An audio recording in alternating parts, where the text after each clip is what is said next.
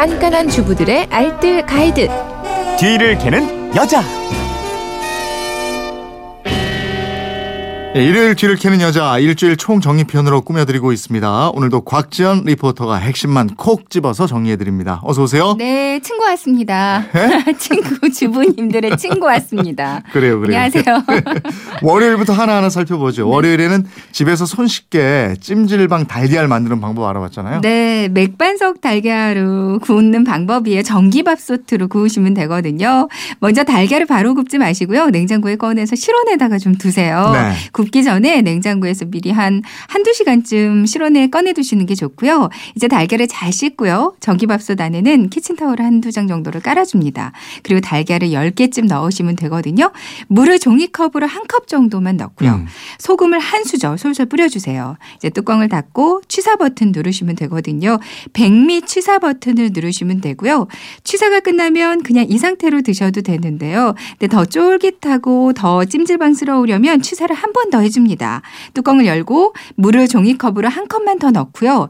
또다시 백미 취사 버튼을 누르기만 하면 완전히 쫄깃하고 맛있는 구운 달걀이 돼요. 네. 압력밥솥으로 만들어도 된다고요? 네.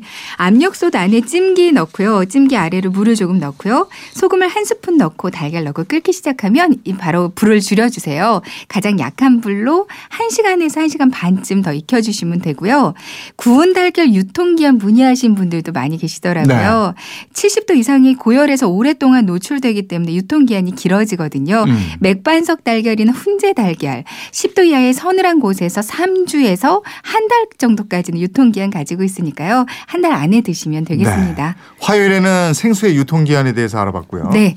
보통 물은 상하지 않는다고 생각하기 쉽잖아요. 근데 증류수가 아닌 이상 먹는 샘물 일반적으로 어느 정도의 불순물이 들어가 있기 때문에 시간이 지나면 순도가 떨어질 수밖에 없습니다. 네. 때문에 현재 모든 생수업체들은 먹는 샘물 기준법에 따라서 생수의 유통기한을 6개월을 기본으로 하고 있어요.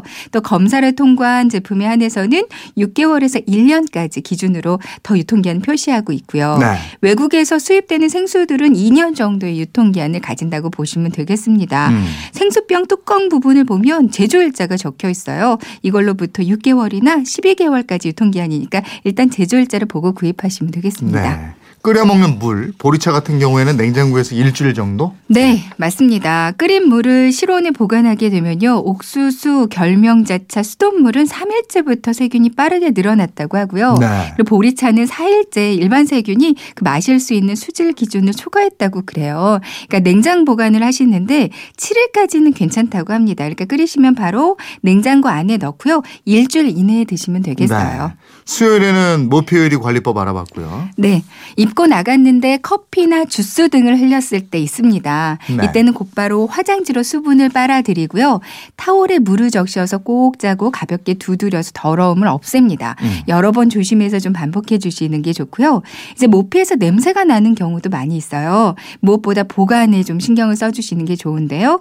햇볕이나 직사광선, 전등빛에 오랫동안 노출되는 곳, 습기 많은 곳은 보관을 좀 피해 주시기 바랍니다. 네. 향수를 뿌리거나 헤어스프레이 같은 것도 뿌릴 때 모피에 직접 닿지 않아야 되고요. 만약에 냄새가 좀 나쁜 냄새가 배었다면 바람 잘 통하는 그늘진 곳에 걸어놓고 환기해 주시고요. 급하다면 헤어드라이어 찬바람을 쐬주는 것도 한 방법이에요. 목요일에는 겨울철에 똑똑한 화장품 고르는 노하우 이거 알아봤고요. 네, 화장품은 브랜드에 너무 의존하기보다는 무엇보다 내 나이, 내 피부 타입, 목적에 맞는 걸로 성분을 따져가면서 골라 쓰는 게 가장 현명하다고 그래요. 화장품의 전체 성분을 그 제품의 용기나 포장에 표시하도록 하는 전성분 표시제가 지금 시행되고 있거든요. 네. 그러니까 앞쪽에 들어가는 순서대로 함량이 높다고 보시면 되겠고요. 민감한 피부를 가졌다면 반드시 화장품 뒷면 라벨에 있는 성분 표시명을 보세요. 뭐 방부제인 파라벤, 어, 계면 활성제, 인공 향료, 합성 착색료 이런 것들 들어가 있는지 잘 살펴보시고요. 그리고 내 피부 타입을 아는 것도 중요하잖아요. 네. 건성 피부라면 겨울철에는 무엇보다 유수분 밸런스를 잡아주는 게 필요하겠고요. 음. 겨울철에는 영양 효과가 높은 제품을 선택하시는 게 좋대요. 네. 미백 제품들은 건조함을 더 유발시킬 수 있으니까 잠시 피하는 게 좋고요. 그리고 화장품의 유효 기간 보통 1년 정도입니다. 음. 천연 화장품일수록 더 꼭그 유통기한을 지켜주시는 게 좋고요. 화장품 원료마다 유통기한이 다 다르니까 되도록 가장 최근에 만들어진 거 그런 화장품을 골라 선택하시는 게 좋겠어요. 네, 알겠습니다. 일요일 판 뒤를 캐는 여자 곽지연 리포터였습니다. 고맙습니다. 네, 고맙습니다.